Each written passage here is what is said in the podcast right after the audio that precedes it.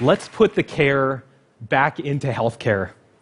I've been working in the healthcare sector for the last 15 years, and one of the things that drew me to this sector was my interest in the care component of our healthcare systems.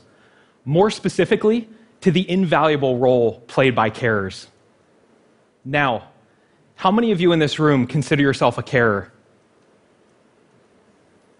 By this, I mean how many of you have cared for someone suffering from an illness, injury, or disability? Can you raise your hand if this is the case?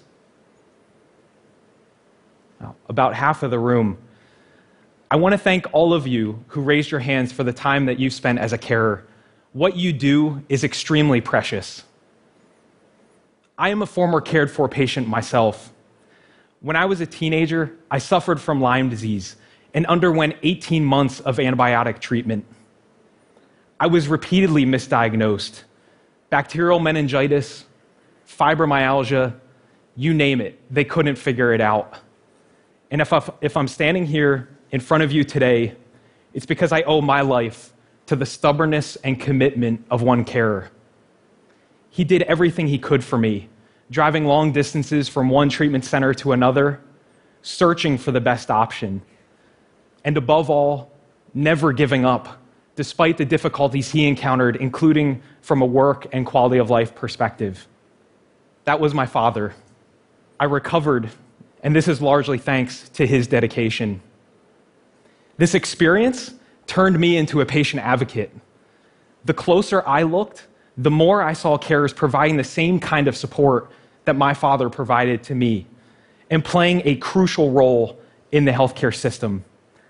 I don't think it's an exaggeration to say that without informal carers like him, our health and social systems would crumble. And yet, they're largely going unrecognized. I am now a long distance carer for my mother, who suffers from multiple chronic conditions. I understand now more than ever the demands that caregivers face. With aging populations, economic instability, healthcare system stress, and increased incidence of long term chronic care needs, the importance and demands on family caregivers are greater than ever. Carers all over the world are sacrificing their own physical, financial, and psychosocial well being to provide care for their loved ones. Carers have their own limits and needs, and in absence of adequate support, many could be stretched to the breaking point. Once seen as a personal and private matter in family life, unpaid caregiving has formed the invisible backbone of our health and social systems all over the world. Many of these carers are even in this room, as we have just seen. Who are they, and how many are they? What are the challenges that they are facing? And above all, how can we make sure that their value to patients, our healthcare system, and society is recognized? Anyone can be a carer, really. A 15 year old girl caring for a parent with multiple sclerosis, a 40 year old man juggling full time work while caring for his family who lives far away, a 60 year old man caring for his wife who has terminal cancer, or an 80 year old woman caring for her husband who has Alzheimer's disease. The things carers do for their patients are varied they provide personal care, like getting someone dressed, feeding them, helping them to the bathroom, helping them move about. They also provide a significant level of medical care because they often know a lot about their, their loved one's condition and needs, sometimes better than the patients themselves, who may be paralyzed or confused by their diagnosis. In those situations, carers are also advocates for the patient.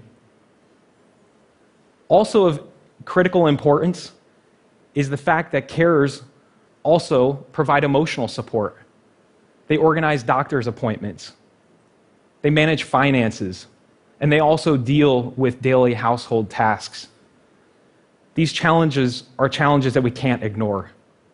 There are currently more than 100 million carers providing 80% of care across Europe.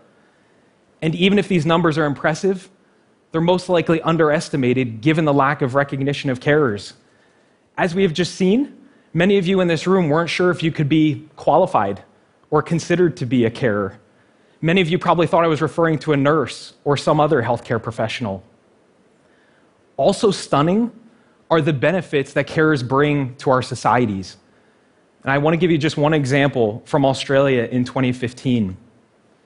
The annual value provided by informal carers to those suffering from mental illness was evaluated at 13.2 billion Australian dollars.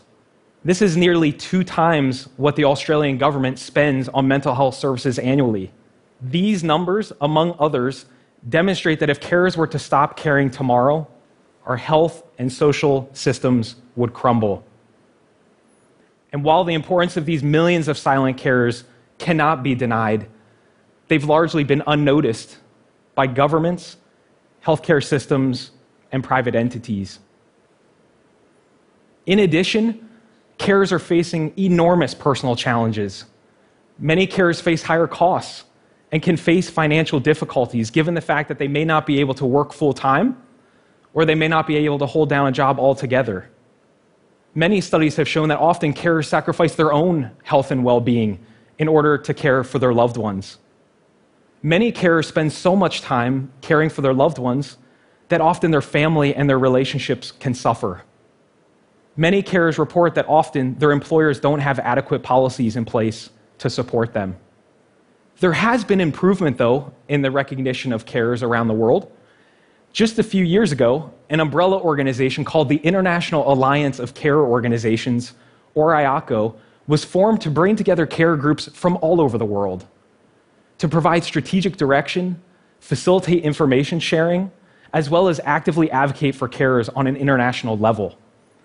Private entities are also starting to recognize the situation of carers.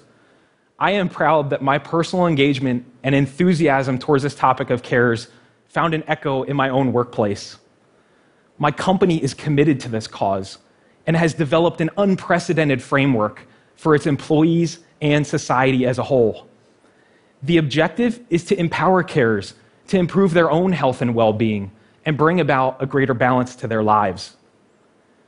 Nevertheless, much more needs to be done to complement these relatively isolated initiatives. Our societies are facing increased health pressures, including aging population, increased incidence of cancer and chronic conditions, widespread inequality, amongst many others. To confront these challenges, policymakers must look beyond traditional healthcare pathways and employment policies and recognize that informal care will continue to form the bedrock of care. Caring for someone should be a choice and should be done without putting one's own well being in the balance. But to really put the care back into healthcare, what's needed is a deep societal, structural change. And this can only happen through a change in mindset. And this can start today. Today, we can plant the seed for a change for millions of carers around the world. Here's what I want to suggest. When you go home today or to the office tomorrow morning, embrace a carer. Thank them, offer him or her a bit of help, maybe even volunteer as a carer yourself for a couple hours a week. If carers around the world felt better recognized, it would not only improve their own health and well being and sense of fulfillment, but it would also improve the lives of those that they're caring for. Let's care more. Thank you.